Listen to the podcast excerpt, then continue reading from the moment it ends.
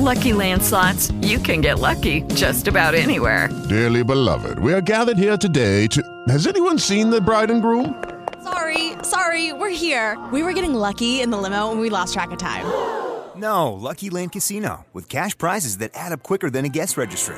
In that case, I pronounce you lucky. Play for free at LuckyLandSlots.com. Daily bonuses are waiting. No purchase necessary. Void were prohibited by law. 18 plus. Terms and conditions apply. See website for details. Il podcast che vi racconta le tecnologie, le persone e le start-up che stanno cambiando il nostro futuro attraverso la ricerca, l'innovazione e la capacità di portare le soluzioni sul mercato.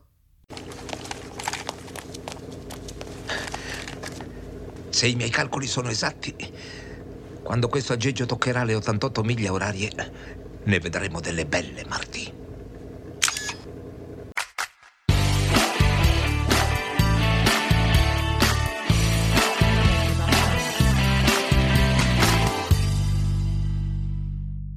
Benvenuti o bentornati a The Future of. Questo è lo spazio dei curiosi di futuro. Io sono Andrea Ferrante e vi racconto le tecnologie, i colpi di genio e le discontinuità che potrebbero diventare grandi e plasmare il modo in cui vivremo domani. Il menù di questa puntata lunga, intensa e che vi lascerà bocca aperta parla di 1. Come delle ferrovie cinesi si paralizzano quando Adobe dismette Flash, perché incredibilmente si basavano proprio su tale tecnologia.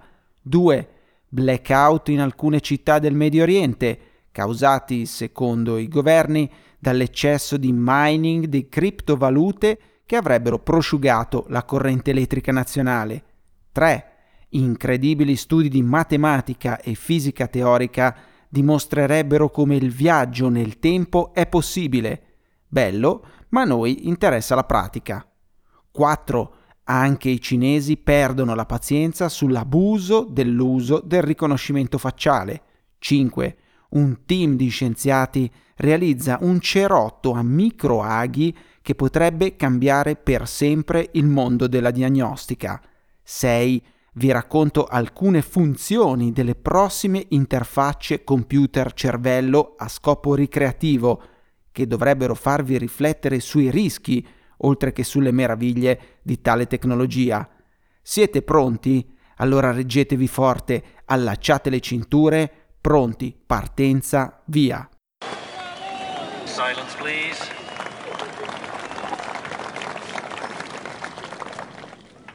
Adobe e le ferrovie cinesi. Nel 2017 Adobe ha annunciato che avrebbe dato l'addio alla tecnologia Flash alla fine del 2020. La piattaforma di Adobe non era granché amata, aveva problemi di sicurezza, poteva essere difficile da ottimizzare e non funzionava benissimo con tutti i browser, specialmente quelli sui dispositivi mobili. Quando HTML5 è entrato in scena, Flash ha cominciato a cadere in disgrazia e nel luglio 2017 Adobe ha annunciato che avrebbe cessato il supporto alla fine del 2020, dando agli utenti tre anni e mezzo per passare a un nuovo software.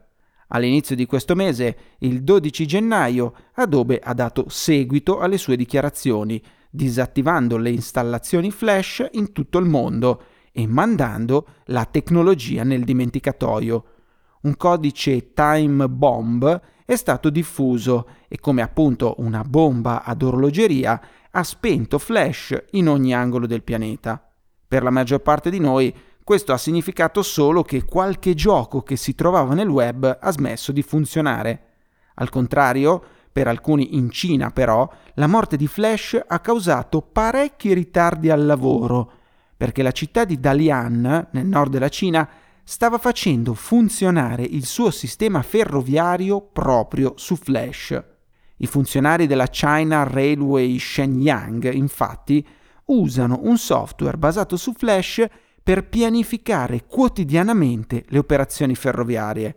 Il responsabile di una stazione di commutazione ha riferito di non essere più in grado di accedere agli orari della ferrovia, cosa che normalmente faceva attraverso un'interfaccia flash sul suo browser. Nella mezz'ora successiva rapporti di guasti simili sono piovuti in testa ai manager della compagnia da tutta la rete, con ben 30 stazioni coinvolte, secondo una dichiarazione riportata da un blog cinese. Come risultato dell'interruzione, i piani di programmazione e smistamento dei mezzi sono letteralmente implosi e le ferrovie sono andate in blocco totale per quasi 20 ore. Dopo un giorno di caos, la ferrovia ha trovato una soluzione. È tornata a una vecchia versione di Flash senza il codice di autodisattivazione.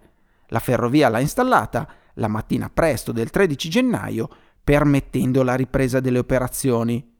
Non sono quindi passati ad una nuova tecnologia che avrebbero avuto modo di pianificare e testare in ben tre anni, ma hanno praticamente installato una versione datata del software alcune news, tra l'ilarità popolare e la rassegnazione dei passeggeri locali, hanno persino dichiarato che la versione di Flash utilizzata fosse piratata. Ma le ultime informazioni provenienti dall'altra parte del mondo ci dicono che almeno questa affermazione è inaccurata. Il resto invece purtroppo è vero. Ora, possiamo anche accettare che il problema sia figlio della separazione tra l'internet cinese e quello occidentale, che la barriera linguistica non sia da trascurare, ma il caso è davvero interessante. I vari poli geopolitici mondiali stanno muovendo progressivamente verso tentativi di indipendenza o vera e propria sovranità tecnologica, regole proprie, fornitori locali preferenziali, champions domestici, sviluppo di tecnologia per fare da sé senza dipendere sempre dagli americani, dai cinesi o da altri player che stanno in altre parti del mondo. Quanto ha davvero senso questo approccio? Oggi nessuno lo mette in discussione. L'Europa ne ha fatto un cardine del proprio sviluppo futuro.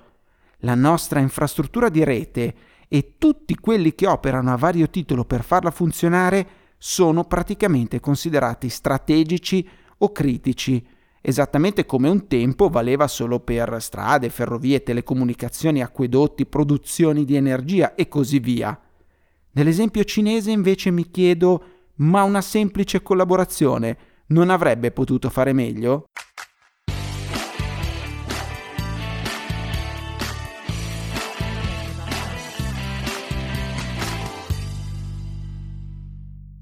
Blackout digitali.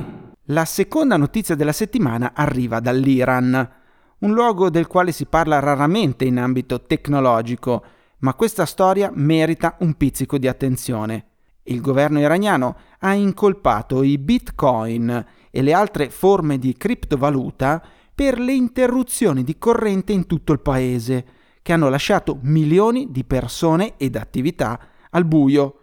Gran parte della capitale, Teheran, e altre città, tra cui Mashhad, Tabriz e Urmia, hanno sperimentato ripetuti blackout.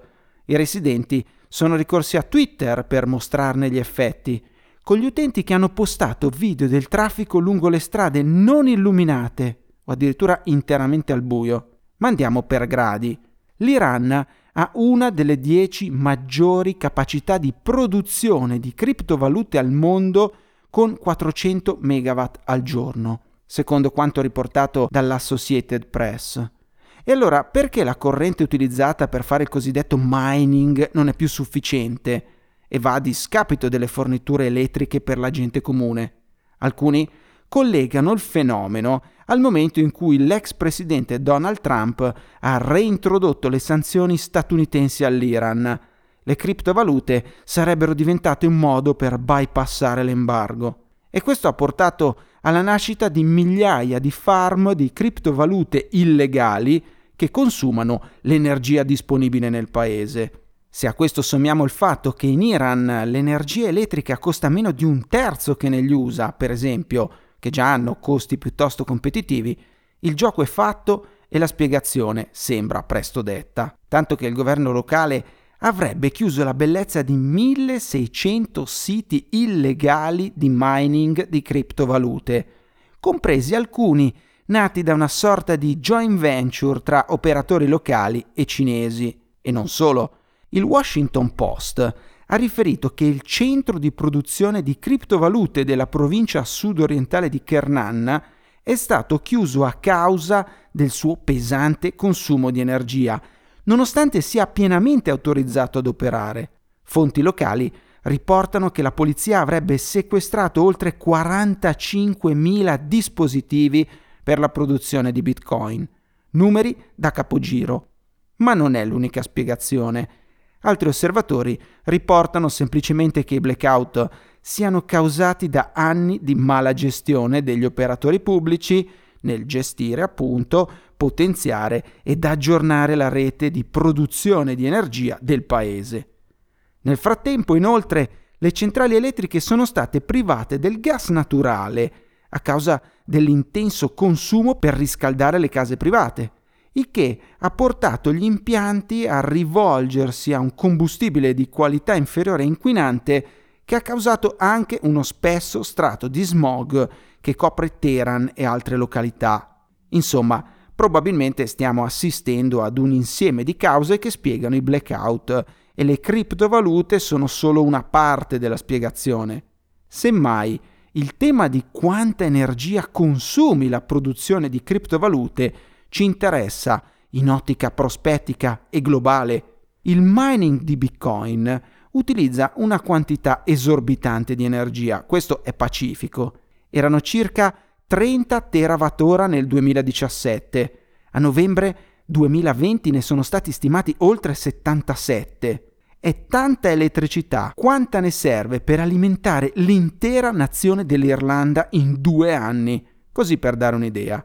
È tanto ma su scala mondiale i difensori sostengono che se la tecnologia Bitcoin dovesse maturare anche di oltre 50 volte la sua attuale dimensione di mercato, sarebbe ancora solo pari al 2% di tutto il consumo di energia.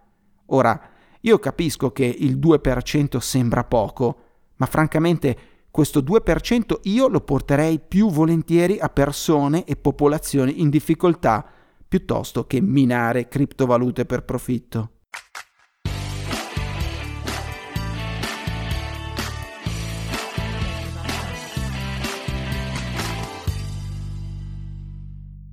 The Grandfather Paradox. In italiano suonerebbe come il paradosso del nonno.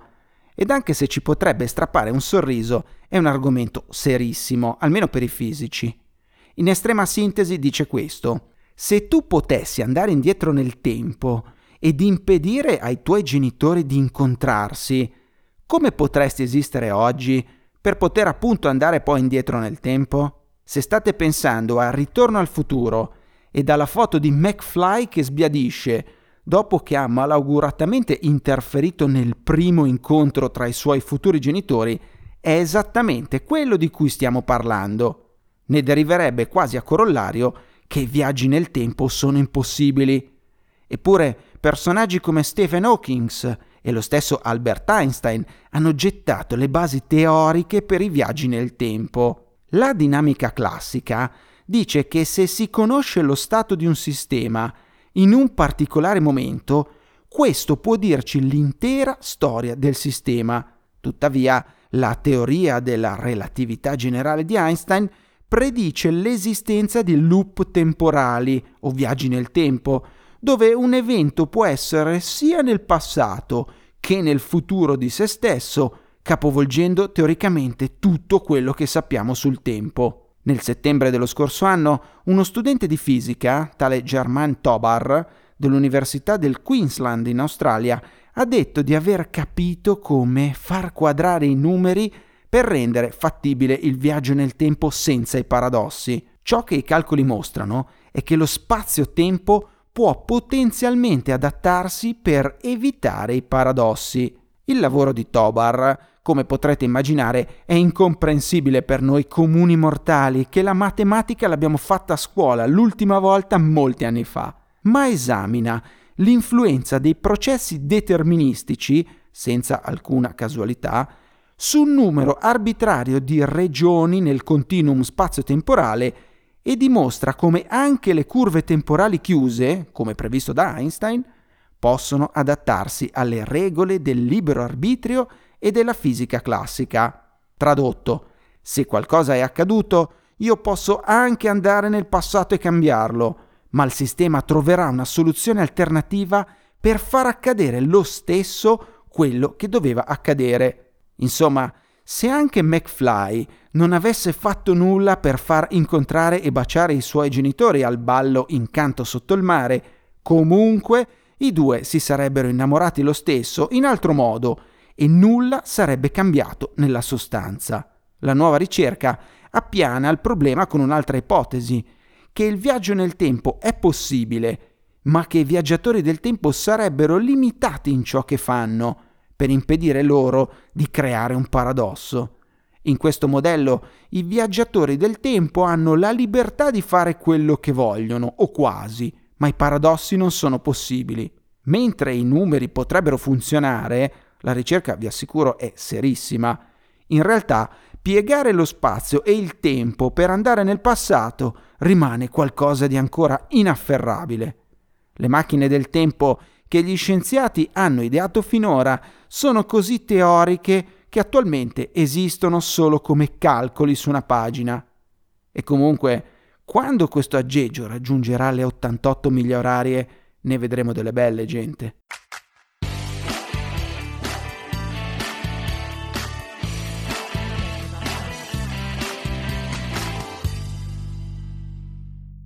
La pazienza non è infinita. Un sondaggio su oltre 1500 residenti cinesi anonimi, condotto dal Beijing News Think Tank, martedì ha rilevato che oltre l'87% degli intervistati è contrario all'uso della tecnologia di riconoscimento facciale nelle zone commerciali. Gran parte dei rispondenti accoglie con disagio l'abuso di telecamere e raccolte di dati anche in ospedali, scuole, parchi, metropolitane e tanti altri luoghi del vivere comune. Il primo pensiero potrebbe essere che, in caso di anonimato, non sia particolarmente difficile esprimere un'opinione contraria anche in Cina, ma in realtà i segnali di una insofferenza verso la tecnologia arrivano da più direzioni. Le preoccupazioni sull'uso del riconoscimento facciale negli spazi pubblici in Cina, come i centri commerciali e i punti panoramici, hanno attirato l'attenzione del pubblico nel 2019, quando la prima causa legale che sfidava l'uso del riconoscimento facciale nel paese è stata presentata da Guo Bing, un professore associato di diritto alla Zhenjiang Sci-Tech University, contro un parco naturale di Hangzhou. La causa si è conclusa alla fine del 2020, quando un tribunale locale ha dato ragione a Guo, ordinando al parco di cancellare i dati di riconoscimento facciale del professore. Un'altra reazione è arrivata nel marzo dello scorso anno, quando Lao Dongyang, un professore della Tsinghua University di Pechino, ha contestato l'introduzione di serrature a scansione facciale per entrare nei complessi residenziali, citando problemi di sicurezza dei dati. In Cina le telecamere di riconoscimento facciale hanno fatto la loro comparsa negli uffici per registrare dipendenti al lavoro e la tecnologia è utilizzata anche per controllare le persone che entrano o escono dai campus universitari e dalle stazioni della metropolitana. Le fughe di dati, che ormai noi chiamiamo familiarmente data leaks, sono state motivo di preoccupazione in Cina negli ultimi anni, con immagini di volti, numeri di previdenza sociale e numeri di telefono, spesso trovati in vendita online a prezzi allarmanti. E quindi anche lo Stato si è mosso in ottica di protezione dei cittadini, anche se è andato a colpire principalmente il settore privato. Pechino ha espresso preoccupazione per il potenziale di abuso commerciale e ha emesso un progetto di legge sulla protezione delle informazioni personali nel dicembre dello scorso anno che è stato progettato per limitare il controllo delle aziende tecnologiche sui dati personali. Il progetto di legge afferma che le informazioni sensibili come la biometria facciale devono essere utilizzate per scopi specifici e solo quando è sufficientemente necessario. Diciamo che non è ancora molto come protezione dei cittadini e agendo verso le big tech locali in ogni caso lascia ampia libertà d'azione all'uso governativo del riconoscimento facciale, che al contrario non ha paletti. In ogni caso, meglio di niente, sperando che sia solo l'inizio di un percorso virtuoso.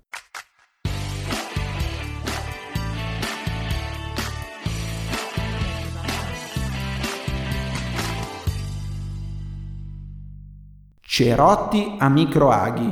Forse la parola cerotto è un po' riduttiva per la storia che vi sto per raccontare. C'è molto di più. Gli ingegneri della McKelvey School of Engineering dell'Università di St. Louis hanno sviluppato un cerotto a microaghi che può essere applicato alla pelle, catturare un biomarcatore di interesse dal fluido interstiziale e grazie alla sua sensibilità senza precedenti permettere ai medici di rilevarne la presenza. Se vi state chiedendo cosa diavolo vuol dire, provo a spiegarlo con parole semplici. I medici usano campioni di sangue per cercare i biomarcatori delle malattie.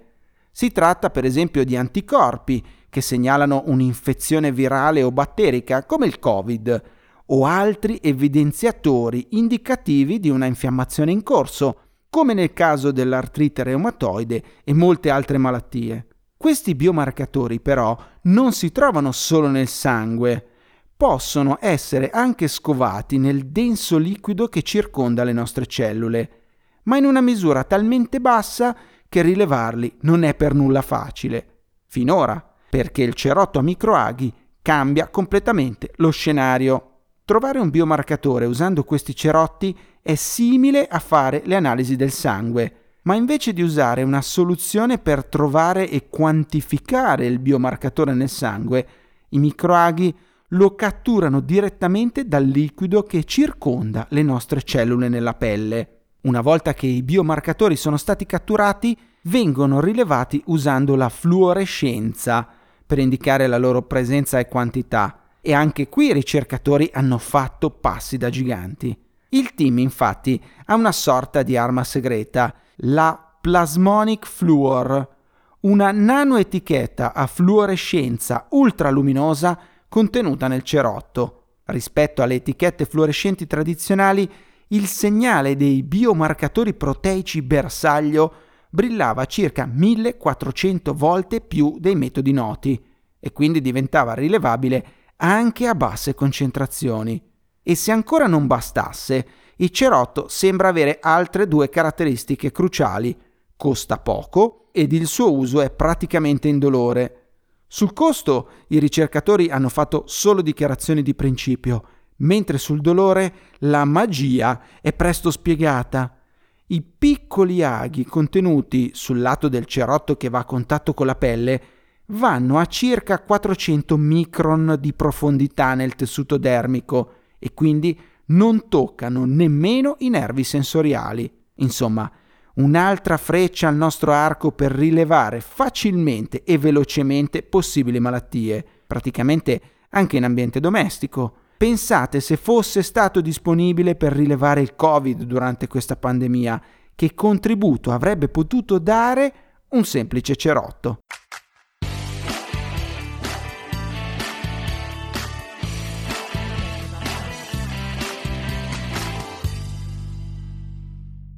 BCI e gaming. In una candida intervista con una emittente neozelandese, il cofondatore di Valve, Gabe Newell, si è seduto per parlare della sua visione futura delle interfacce cervello-computer, le famose BCI dall'inglese Brain Computer Interfaces, e di come tale tecnologia è destinata a cambiare tutto su come viviamo e giochiamo oggi. Valve è un produttore di giochi elettronici che ha realizzato giochi che vedono ogni giorno coinvolti milioni di giocatori e sicuramente il CEO ha un'approfondita conoscenza del suo settore, ma anche di quello che sta facendo lui, visto che Valve ha dichiarato una partnership con OpenBCI, società neurotech che realizza dispositivi BCI open source e non invasivi. Ora, Newell ha fatto tutta una serie di dichiarazioni che da sole fanno pensare ad uno sforzo di posizionamento sul mercato di qualcosa che sta per arrivare. ma c'è dell'altro. Ne cito qualcuna perché il livello del messaggio è interessante. Nella prima ci dice che le BCI saranno un evento a livello di estinzione per ogni forma di intrattenimento.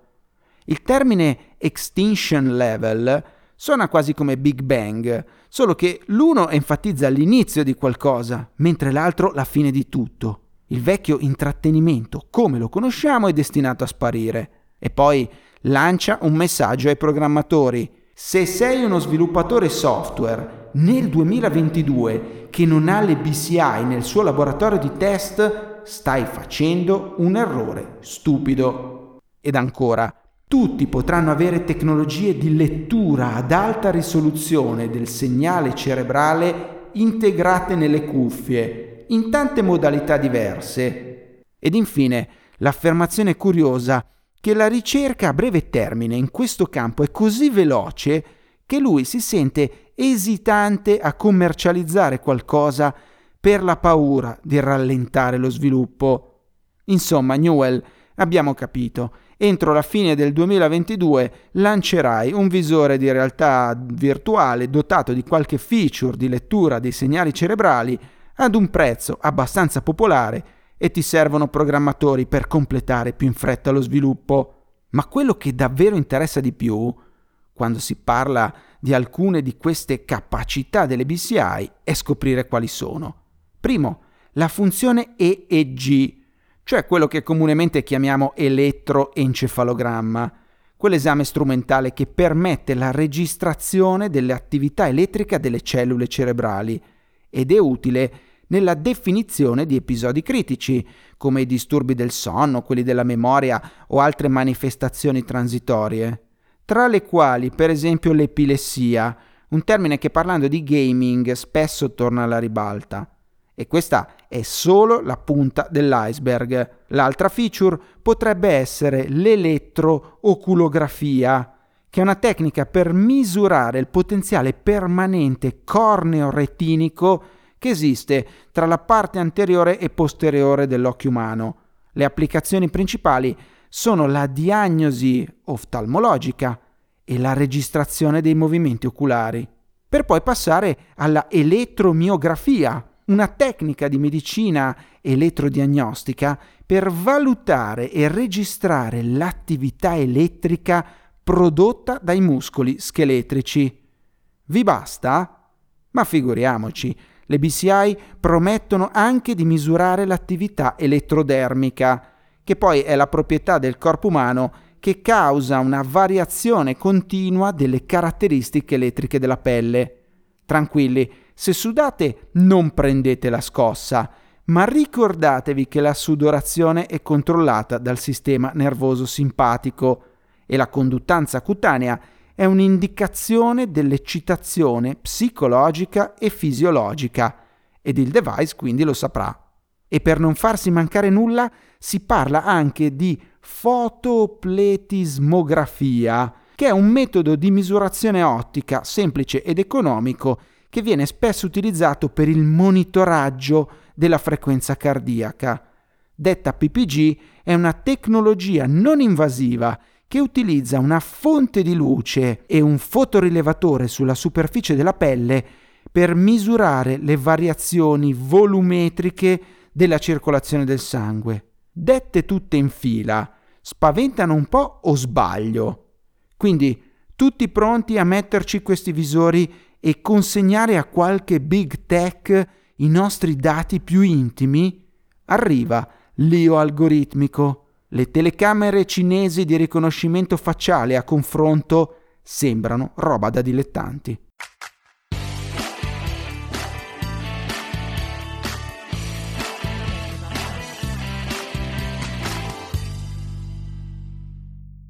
Grazie per aver ascoltato The Future of. Davvero. Avresti potuto ascoltare la radio, avresti potuto far girare un vinile, avresti potuto mettere su una cassetta, avresti potuto usare uno stereotto, eh, a sapere cosa fosse, e invece hai preferito The Future of. È per questo che ti ringrazio ed hai ancora centinaia di puntate da scoprire. Questa puntata è finita, ma non andare via ancora un istante. Ti volevo solo invitare a condividere questa puntata di The Future of e parlare di questo podcast ai tuoi amici, ai colleghi e agli appassionati di futuro. Se invece vuoi parlare con me, la mia email è andreamarco.ferrante-gmail.com e The Future of lo trovi sul sito internet, Instagram, Facebook ed ovviamente il canale Telegram. Ok, round 2. Name something that's not boring. A laundry? Ooh, a book club. Computer solitaire, huh? Ah, oh, sorry, we were looking for Chumba Casino. That's right. ChumbaCasino.com has over 100 casino style games. Join today and play for free for your chance to redeem some serious prizes.